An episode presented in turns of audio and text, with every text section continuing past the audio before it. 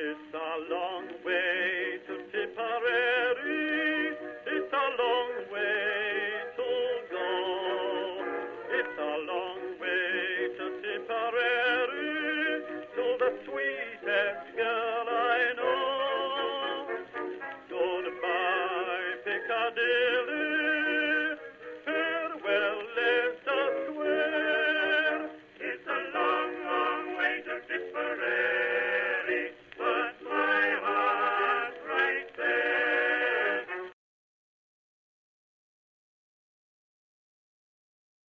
and welcome to History of the Great War, episode 232. This week, I would like to thank Neville for their donation on PayPal, as well as Brian and David for supporting this podcast on Patreon, where they now get access to special ad free versions of all of these episodes, plus special Patreon only episodes released once a month. You can find out more information about this by heading on over to patreon.com slash history of the Great War, where you can also read a post about the future of this podcast and of me doing podcasts, which hopefully some of you are interested in. This week, the episode is a little bit different than usual. Last week, I drove up to Kansas City, Missouri to speak with Dr. Matthew Naylor, President and CEO of the National World War I Museum and Memorial, and Doran Cart, the museum's senior curator. We discussed the museum itself, the change in public interest during the centenary, and the experiences of soldiers after returning home from the front. This is the first interview on the podcast, so if you have any questions, comments, thoughts, or concerns about it, as always, the email box is open at historyofthegreatwar at outlook.com. I started off the interview by asking Dr. Naylor about the history of the museum. Thank you for joining me here for, for this uh, discussion. Um, so we're here at the National World War I uh, Museum and Memorial in Kansas City, Missouri. So can you talk about how the memorial was created and also how it ended up in Kansas City, of all places? Yeah, it's really a wonderful story of grassroots activism and crowdsourced funding. uh, that just after the uh, armistice, a group of community leaders came together to say, how might we honour the war dead from the region?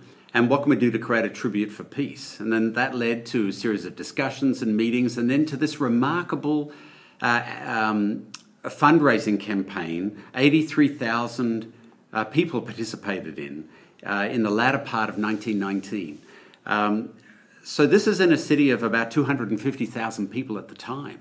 So a great proportion mm-hmm. of the of the community came together to raise uh, two and a half million dollars in 10 days the equivalent today of around about $40 million. Uh, really quite a remarkable uh, effort of from the grassroots, people saying we want to do something here to honour those who served, which then led to an architectural competition, uh, the dedication of the land in 1921 with the five Allied commanders from Italy, uh, Belgium, France, the United Kingdom, and the US came here. This is at a time where you can't just hop on a plane yeah, and fly here. That's a commitment. It really is. Here. The first time they had been together with 100,000 people came out to participate in the dedication of this land. And then they went on to dedicate the Tomb of the Unknown in DC. A really significant moment. Again, a great outpouring of support by the community. And then in 26, uh, President Coolidge coming to uh, then open this, uh, the memorial um, with 150,000 people gathering uh, here to dedicate this, uh, what has become now the, the nation's national memorial, and really claimed that by virtue of the fact that people every year come here to honour those who served. So it, it doesn't come about because of a proclamation from on high. Well, actually, it does because Congress did proclaim. Mm-hmm the memorial, the national memorial, but it earned that title because of the fact that for the past almost 100 years, people have continued to respond to the call to remember, as they did uh, the, just after the armistice, and um, and have gathered here, and uh, it has become by default and then by actual proclamation then the national uh, memorial. All through that time, we also were collecting. So began collecting in 1920, the second oldest collecting institution, second to the Imperial War Museum in London, who began collecting in 1917. We began collecting in 1920. And, uh, and a decision that, may, that was, made at that time not only to build a monument of scale and of architectural significance, but also to collect encyclopedically, to seek to reflect all of those who were, uh, preserve the stories of all of those who participated in this catastrophe. And so, as a result, we have the most diverse or the broadest collection uh, of any uh, of our peers, of any museum. And then that then led to the opportunity to, as the community responded to some deferred maintenance issues that had caught up with us in the 80s and 90s, and again responded by raising more than $100 million, refurbishing and renovating the memorial in its understructure, then building a new museum and worthy of its collection. And so, in this uh, new museum, which opened in 2006, uh, having been designated by the US Congress in 2004 as a national museum, uh, it, it now really um, uh, is a, a, place of distinction that tells a global story of uh, World War I and its enduring impact. So, uh, so it really began as a grassroots effort representing the very best of American civic engagement of the voluntary sector um, that it was a, a grassroots response, and the people of the region of the of this the heartland have stewarded and have cared for the memory, which is now uh, a national responsibility of caring for the memory of those who served and to remember um, the enduring impact and, and learn about the enduring impact of the war uh, on our current and future generations. Um, so, a privately funded, community supported uh, uh, institution that serves the globe. Really, quite a powerful story, I yeah. think. And as you mentioned, uh, it was you know create or started uh, almost a, a, century ago, and sort of the last five years have been the centennial commemoration of the First World War all over the world. Um, and there have been community, you know, com- commemorative events here, everywhere else. Um, has the museum sort of seen and been impacted or seen an impact on overall like public knowledge and interest in the First World War during this time? What is told, what this has told us is that there's a deep vein of interest in World War One.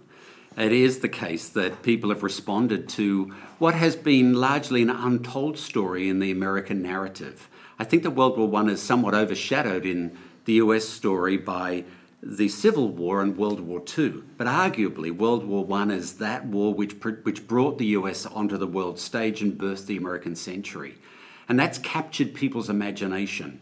Throughout the commemorative period, say beginning in 2014 right through till today, we've seen a growth in visitorship of uh, over 60%. So, where other historic organisations, according to the American Association of State and Local History, have seen a growth of about 6%, uh, we've had a growth of over 60%.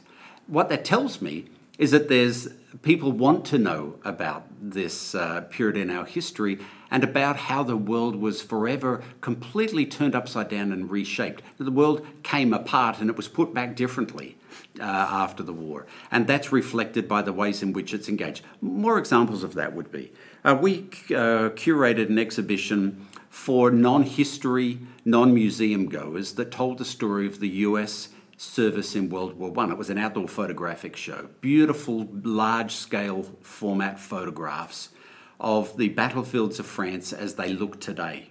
Spectacular, haunting. We toured it in 10, uh, uh, all, all up 10 cities, six cities in the UK, four cities in the United States.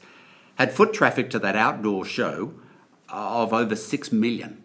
So, the largest commemorative exhibition uh, of the US service in World War I in the world. And, and, and it, it touched millions of people who wanted to learn about that. Our educational programming reaching millions of students. All this is to say that there's a, I think, a real thirst for people to learn about that and to better understand the enduring impact of the war, how the war shaped the world in which we live today and continues to shape it. While at the museum, I also spoke with Doran Cart, the museum's senior curator. So we're here at the National World War I Museum and Memorial here in Kansas City, Missouri, where you are the senior curator. Can you talk about the role of a senior curator on a day to day basis? Yes, my primary responsibility is to the collection. And uh, the collection started in 1920, and it's been an international collection since that time. Uh, with uh, collect, we, the museum has collected from all nations involved in the war. And so um, I'm a historian, but I'm also a material culturalist. So I have to really know pretty much everything about everything that was used in the war by all the countries. And so that takes that takes quite a bit of the time up. Uh, my other main responsibility is exhibitions, uh, because that's what we do is present the materials, interpret it uh, for visitors when they're here, and also online with our online exhibitions. And um, so I'm always looking, I'm always researching, I'm always looking for more information. Uh, and even though I've been here almost 30 years, uh, there's still things that I'm learning about World War One because we get more materials, we get more documentation, and we try to use original documents for our research materials uh, because I trust the people who were there more than I trust people since then to tell me about World War One. Okay. And so, um, you know, so just anything really about uh, the collections of the museum uh, and uh, how uh, it's perceived by the people that come here, and also how we take care of it, how we store it to preserve it, uh, how we use it uh, in other places. We loan a lot of materials all around the country for other exhibitions. And so we're really seen as the source of that kind of material, uh, as well as information uh, about the World War. Okay. So, so how do you get your items? Like, Oh. how, do you acquire items? I guess. We uh, we get about ninety nine percent of uh, the collection by donation, Okay. By uh, either individuals or groups or whoever has held the materials for a certain amount of time. Uh, for specific uh, items to enhance the collection that will tell us more of a complete story, uh, we do purchase materials, but to do that, then uh, we have to fundraise because there's no money sitting around to do this if something becomes available. But to give you an example of uh, of that, uh, like uh, the Harley 1917 Harley Davidson motorcycle that we had. Well, the fellow wanted to give it to us, but that was uh, uh, quite an imposition on him, and so we did purchase that from him. But really, what we do is foster people that we know have these materials. Uh, some for many years, and some they're almost immediate, uh, and uh, they're always willing to give what they can to the museum, and. Um,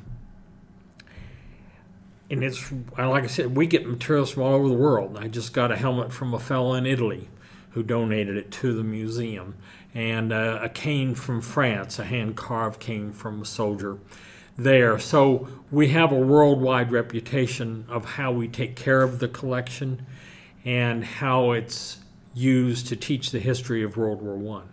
Okay. That, cool.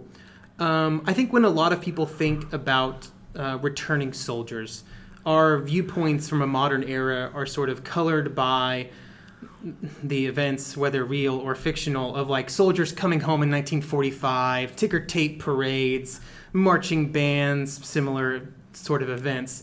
Did these type of events happen when the American troops started returning from Europe after the war? Oh, most certainly. Um, they didn't really do ticker tape parades, but they did parades in almost every major city. Uh, New York, there was one very large one because Pershing actually took part in it. Uh, that was later, that was in 1919. But here in Kansas City, uh, when a lot of the returning uh, Missouri veterans, including a local fellow named Harry Truman, came back from the war, uh, they paraded on Grand Boulevard here in town, and they actually created this kind of triumphal arc Okay. Uh, arch that went across the road, and it looked like it was made out of stone, but it was actually made of wood and paper mache because it was for one day. Uh huh. And they all paraded underneath it. Everybody, hang, uh, they were hanging out the windows of all the office buildings along the route, and uh, and then also uh, when the trains went across and carrying uh, returning soldiers and sailors and Marines and, and women's service people. Uh, almost every stop, they were greeted and welcomed back to the uh, to the country, and um, it was really um, it was really important, I think, uh, especially for the local areas to welcome home their their people who had gone overseas to serve. And you have to realize that uh, a huge number of the people who went to serve, men and women who served overseas for the United States, had never been farther away than their state. Some had never seen the ocean and went across the, the Atlantic Ocean on uh, the large uh, troop ships.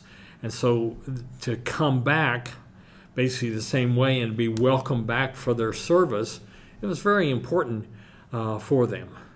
Uh, do you know uh, how long it took? Because uh, obviously they didn't all come back in one set of ships to come back to the United States. Do you know the time period? Like when did the last serviceman sort of come back from Europe? Well, um, it it was across many months, that's for sure. Uh, they first started um, coming back in December of 1918 uh, on the transport ships. Um, we don't know exactly when the last came back because there were American soldiers and service personnel in Siberia and North Russia uh, well past 1919.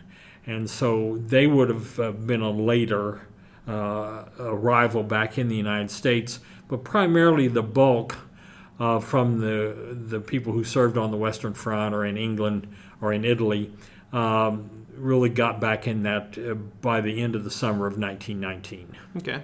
Uh, do you know if those soldiers in, in Russia, in Siberia, um, if they were treated any differently because they, they weren't part of what was probably considered the main action, I, I guess? No, I think they were welcomed back the same way. It's just they were smaller groups. And so they didn't have the largest parades. It tended to be more like where they landed at, especially the ones who were in uh, Vladivostok and things. They landed, of course, on the west coast. And so uh, that was a different kind of bring place to bring troops back mm-hmm. uh, on the west coast. But no, they were they were, were not forgotten. They knew they were over there, and they were ordered to be there by President Wilson. And so, um, uh, no, they were, and a lot of them had actually gone, especially the ones in uh, Siberia, had gone up from the Philippines, and so they returned to their home bases in the Philippines. And of course, they were welcome back there. So there's not really a blanket uh, welcome back. But uh, everything I've seen, you know, really shows that there was a conscious effort on the people on the home front to to welcome them back. Okay. And this included the African American soldiers as well. Okay. Um, so there were, of course, those who did not return. Yes. Uh, from the war. Uh, in some countries, organizations were created to, to make sure that those who perished were, were properly taken care of. Uh, the Commonwealth War Graves Commission is probably at least the most well known Yes. among the people I've talked to. Was there were there similar organizations created in the United States for that purpose? Certainly. Um, you know, in on the battlefields or near the battlefields for the deceased, uh, they were handled by the Graves uh, Registration, and these were specific troops uh, designated for that. Um, they they early on they were kind of placed where they fell, and then later on, as the war was winding down, they actually created larger cemeteries, and the and the bodies, the remains, were moved to these larger cemeteries, which in turn uh, uh, was, uh, became the American Battle Monuments Commission, uh, which handles all the American graveyards, uh, cemeteries overseas. Um, then uh, people, uh, relatives of the deceased, were given an option in the 1920s if they wanted their um, son or daughter to be brought back, they could at government expense. Could have them brought back and buried in their local cemeteries here. And I think probably, I don't know a real percentage on that, but it wasn't a huge percentage, probably around 30%. Uh, most of them wanted them to stay with their comrades where they'd fallen. And um, that was then led to the Gold Star Mother and Widows pilgrimages uh, that started in 1930, uh, and it was a government-run program to take these women uh, to go visit the graves of their fallen at these national cemeteries that had been created, and uh, they were treated, you know, very well because their loss had been extensive, of course, and um, but it was a chance for them to actually go from a small community, say like Iuka, Mississippi, to go overseas, see the grave of their fallen, uh, and um, appreciate where they'd been and understand because they were a long way from home. And now, even now, when we take our battlefield tours, uh, we always go to the American cemeteries. And if someone on our tour has a relative that's been buried there or in the British cemeteries or the French, wherever, uh, then we make sure that we include that as one of our stops so they can see that. And um, so the, uh, the um, the ABMC does an incredible job today, and they know you can look online and find out if they're still buried overseas. You can know exactly where they're they're buried, what cemetery, and so they've always been treated very well. I mean, right from after the end of the war, uh, and then um, uh, the Tomb of the Unknown in Arlington Cemetery actually contained the remains of a World War One. There was only one war, war, World War at that time, uh, and there was a sergeant who was chosen to pick from five caskets, basically, who would be the unknown soldier that would be placed in the tomb there. And uh, we don't know if it's a soldier or what because it was very secret. And uh, even right after he chose one, they took him out of the room and they moved the caskets around and see if he would, you know, make the same choice. And so I think they were very conscious because it was the largest war of that type that had been fought overseas and to respect uh, the deceased. Today, I think there's a social recognition of the mental trauma that those in combat can experience, trauma that stays with them after they return home. Do we know anything about the experiences of World War I veterans who were experiencing what today we refer to as like PTSD or post traumatic stress disorder, but at the time didn't really have that terminology attached to it? No, the term that kind of came out of the war was shell shock. I didn't really describe it completely, but it was the only thing they could really come up with. Uh, they were, um, there was not a great uh, treatment of mental disability from the war. Uh, the physical debil- disabilities tended to get more of the attention because you could see it. Uh, but they did come up with some programs uh, with, I don't know what kind of counseling and things that they did. I'm sure it was really primitive at the time. But they did recognize that a person could be wounded in war with an unseen wound. Uh, and um, they're really some of it was really tragic because they couldn't really tell, uh, and then some uh, came back with really nothing, nothing that it, affected them. Later on, uh, they saw it as their duty. Uh, they what they encountered was really where they were at and where they were supposed to be at the time, and a lot of them were fatalists. And if they didn't if they did survive and things, well, then they considered themselves very lucky. But we really haven't done a lot of study uh, into that, uh, other than the American um, uh, records that were done for the medical service in the war. And there are they did keep a lot of records on mm-hmm. that and what kind of treatments and things that were done. And that was really later, even in 1924 um, when this kind of manifested itself. Uh, and so uh, it's kind of different. Well, it was really different from it is today uh, because it was a different societal uh, kind of way of looking at, at things. Okay. Uh, were there programs just in general to reintegrate veterans back into society? As a whole, um, beyond just just the the shell shock victims. But oh, I think so, and very much in employment. Okay, yeah. Uh, with uh, they had great campaigns uh, we had an exhibit here last year on on that of welcoming uh, the people home and helping them get back into either their their few, their previous employment or in new uh, employment because you have to realize that the the entire country mobilized, and so uh, new jobs were created in manufacturing and and you know in just transportation uh, and all kinds of things that led to new kinds of um, uh, employment. But one of the areas that really came about early in the 1930s to help some of the soldiers who hadn't been able to acclimate uh, back in was the Civilian Conservation Corps. And uh, it was really created as kind of a pseudo military operation that built a lot of the national parks and uh, the lodges and things like that. And uh, they were really um, an important segue. And this gave guys um, way to learn how to work in forestry and, and to work in construction and things like that. So it was a very conscious effort. And also, there was a conscious effort to make them um, seen as important parts of the society. Um, and they could wear the uniforms when they came back, uh, but so they were known they were been discharged. They wore a red chevron on their left sleeve, so that would show that they had been were a returning veteran, and so uh, they asked that be they be were you know given um, uh, proper um, treatment, I guess.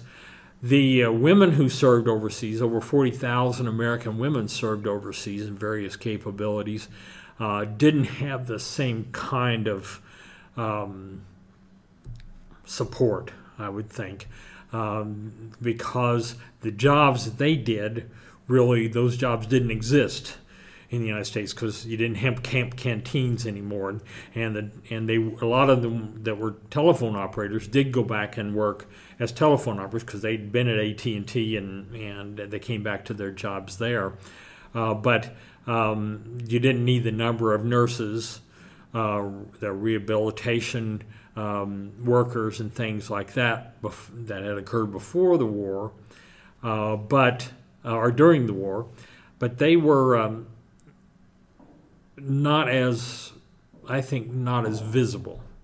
Uh, the women who served when they came back, um, but they were in uniform. They there were uniformed um, personnel. Uh, it was just uh, our country really didn't know how to deal with women, uh, but they were also the forefront of suffrage, of getting uh, the amendment passed for women's suffrage and so they had seen the world and they knew what women could do. And so they really led that effort, I think. Okay. There were also thousands of African American soldiers who served overseas during the war, both under the command of the AEF and then of the French army.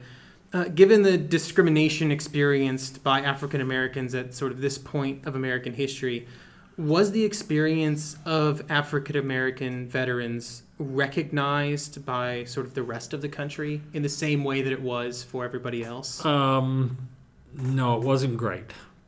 Uh, there was the um, the Red Summer of 1919, where uh, numbers of returning soldiers, especially in the South, but in Chicago as well, uh, who were actually lynched wearing their uniforms because they were seen as you know they come back and weren't ready to go back into their place they had before the war, and so it was a really horrible period for a lot of them.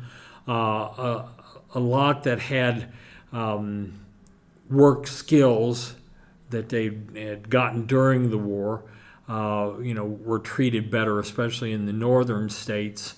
Uh, but no, they uh, they said you know, they went over there fighting for liberty and got back and didn't have any liberty. And so it was it was not a good time for that, and that really then uh, carried over to the next war. Uh, in that they they volunteered, they were drafted, uh, they wanted they supported the war effort, uh, but then uh, were not treated very well, and a lot of them became expatriates uh, and especially the people who played in the bands, the regimental bands, and things like that. uh, actually stayed in Europe and um, you know became entertainers there and things like that. But on the whole, no, they're they're they were not treated well at all.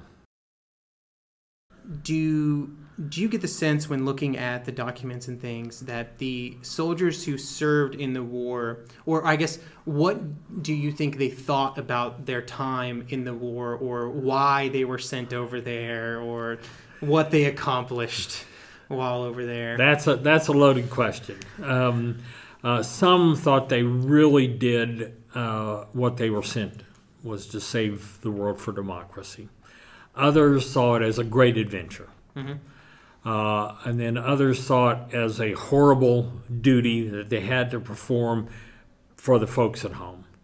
Uh, and um, I don't think there was any one attitude that came back with them. I think they were kind of all over the place uh, as far as what they accomplished in the war. I've read a lot of uh, letters and diaries. They mostly quit their diaries when they got back, but the letters uh, continued uh, and they said, you know, they were proud that they went, but they were glad to get home. Uh, and uh, and then the fellows, especially who were in occupation of Germany through 1919 until the Treaty of Paris, uh, Versailles was signed. Um, you know, they were they really wanted to come home. They thought they'd been there and done what they had to do, but they were put in this occupation to make sure that Germany did toe the line and did uh, not try to rearm uh, before the treaty was signed. And so they were a lot later coming back, and they tended to be a lot more, um, you know, why did I have to stay? kind of thing. And they saw some people who got over to Europe in September of 1918 and basically went back on the same boats. Well, the reason for that was they hadn't had experience in combat, they hadn't had experience in dealing with the Germans, and so they were sent back earlier. Uh, but it's hard to, kind of hard to argue with a guy who's been overseas for over two years and he's sitting around in Germany and he can't drink beer, he can't uh, you know, eat when he wants to, and he can't fraternize with the people there. So you can see why they they wanted to come back and get back to their normal lives. What was the reputation of the American occupation troops in Germany from the perspective of the Germans? Um, some liked it. Uh, some liked it because Americans had money, and Americans wanted souvenirs and they uh, they treated the children very well, especially the orphans. Uh, others just saw them as uh, taking over their houses, throwing all their furnishings out in the street, and, and living in their houses. Others saw them as helping rebuild the roads, uh, and um, you know, so it was a real mixed bag. And this is one area that I've really done a lot of work on is the occupation of Germany, and um, they did try. Of course, they were the British and the French sectors as well. Uh, they liked being in the American sector better, mainly because American soldiers were paid better, uh, and uh, they didn't have any money at all. Their inflation and everything was mm-hmm. just uh, atrocious. There, we were talking about that the other day, and um, and then the Americans treated them fairly well. Um, they they said kind of, of course, they wouldn't let the German soldiers wear their uniforms. Said that's done. You can't wear those anymore, and uh, you can't go around with weapons or anything like that. And so it was a it was an occupation. They wanted to tell them they were there for a reason and that they were they were they was mainly a military police force that was there. To end our interview, Doran spoke about the importance of studying the years after the war and how they are often forgotten. Well, I think uh, the really, uh, and, and I've done this in the special exhibition we have right now on, on uh, Peace 1919, uh, is to really show how did people adapt to homecoming? How did they adapt to an uneasy peace? Because peace really didn't take place. Uh, it was uh, there was still quite a bunch uh, of disturbances that were going on, especially in Russia, uh, in the Civil War and in in Germany among the factions in Germany themselves, not with Germans against the Americans uh, so much, but um, it really uh, the war really didn't end. Of course, it didn't end. People think it ended on the armistice of November 11th, 1918. All that was was an armistice, and people don't know that it was really renewable every 30 days. To, you know, to keep this as an armistice, uh, and so it was really. Um, I always kind of say that I look at the war as it started with the guys wearing silk top hats. It was fought by the guys wearing the tin helmets. And then, as soon as the fighting was over on the Western Front, the silk top hats came back out and they took over again.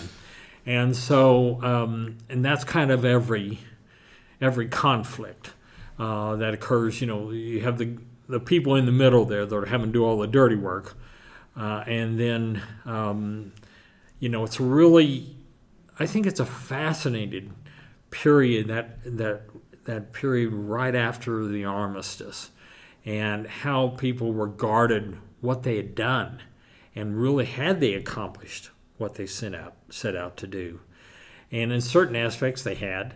They opened up the sea lanes again. There were no more submarine attacks. Uh, there were no more civilian ships being sunk. And um, they had taken care of, gotten the occupation or the enemy occupations out of the countries that they'd gone into and moved them out. So they got, especially in France and in Belgium, and they got those nations back up in industrial um, efforts going again. So um, I think it's a kind of an unknown period of the war, and but that's what we work on here. We try to teach each aspect of the war through the material culture, through the objects uh, that we have in the collection and that we're able to acquire, and to really tell people that. Um, this didn't end things. It just kind of led to to things that are still occurring in our world today. I also spoke with Dr. Naylor about the future of remembrance of the First World War, especially as we move past the centenary, which is what I refer to as a period of concentrated commemoration. One of the concerns I've seen voiced by um, several people um, over the last several years is a concern that moving away from the centenary, we would see a drop of, of in public interest uh, in the conflict we're a year and some change out from the signing of the armistice. Has the museum seen seen that in yeah. any way? I think it's to be expected that there's going to be a bit of a, a right sizing.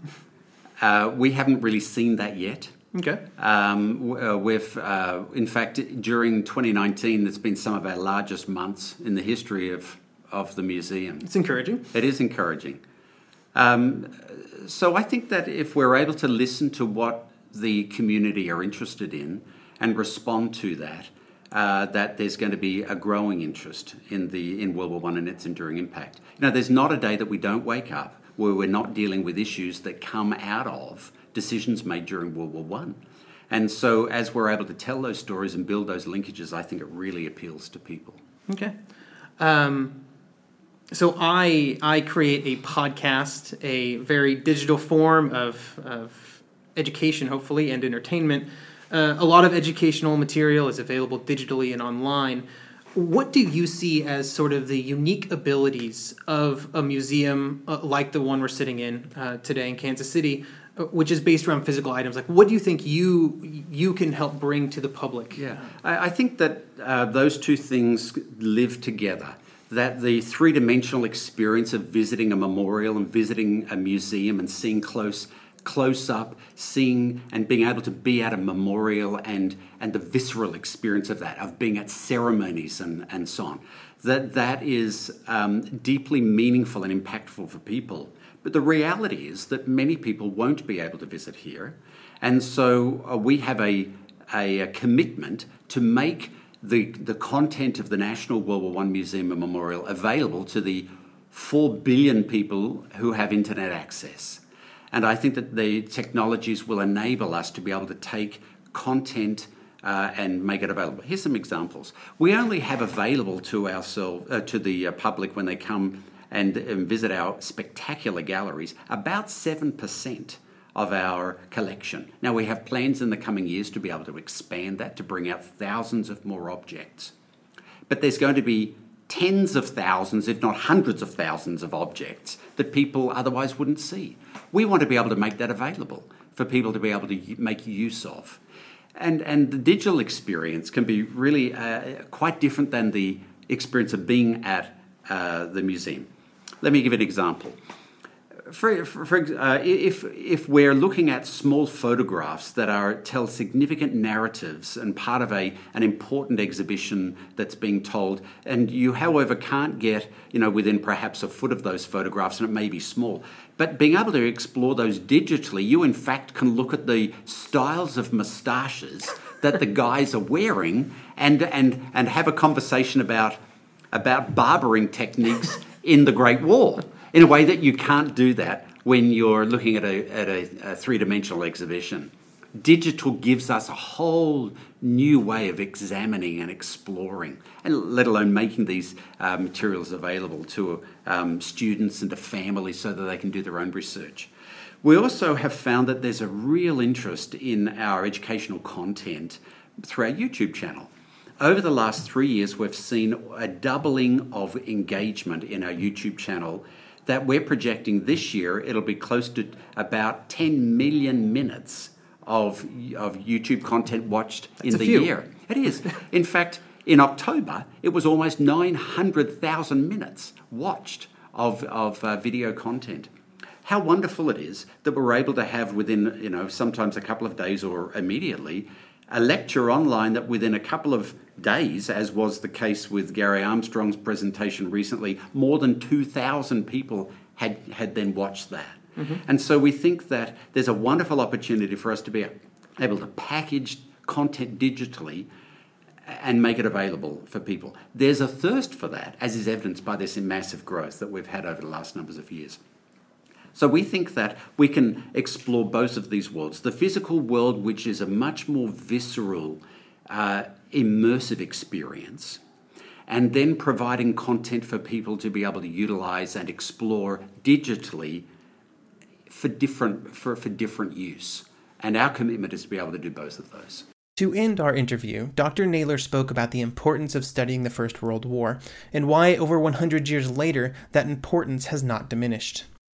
Sometimes people sort of think that uh, history is um, like grandma's attic stuff, and uh, it's it really doesn't have a lot of meaning and importance for us today. And we, we like to joke that was it Mark Twain who said that history doesn't repeat itself, but it often rhymes. Perhaps another way of saying that is learning lessons from the past can better equip us to deal with the opportunities of the future. And we think that there's a, an enormous amount to learn from the uh, of what happened to the world as the world came undone, leading up to and during and subsequent to World War One, which can inform the current conditions in which we live today. It's uh, Margaret Macmillan, the esteemed historian, who says that the world today is more like the world of 1913, perhaps, than it's been since the last 106 years. That's both an opportunity and a warning to us. And so, here at the National World War I Museum and Memorial, I think we take that seriously that we seek to make accessible to the public this difficult to difficult story and we unpack it in a way which I think enables people to better understand what was happening leading up to and during the war, which then they're able to further explore to better equip uh, us collectively to deal with the challenges in the coming years. That's an opportunity for us that so many people are responding to. And so I'd invite people to um, explore with us the worldwar.org, uh, to come to the National World War I Museum and Memorial, um, to, to experience that, to, to learn about how the world today is being shaped by decisions of the past. It really is a very compelling story. I would like to thank Dr. Naylor and Doran Cart for joining me for this interview today. And if you missed it, the website for the museum is theworldwar.org. Uh, the National World War I Museum and Memorial gets my highest recommendation. If you're ever in Kansas City, definitely check it out. Thank you for listening. Over the next five days, I'll be releasing five previously Patreon specific episodes of the podcast to the normal uh, podcast feed. You'll see those pop up over the next five days. I'll have a reason for those in an introduction to those episodes. And then next week will be the final episode of the podcast that I'm titling Epilogue, which will be talking about the legacy of the war and why remembering the history of the war is so important.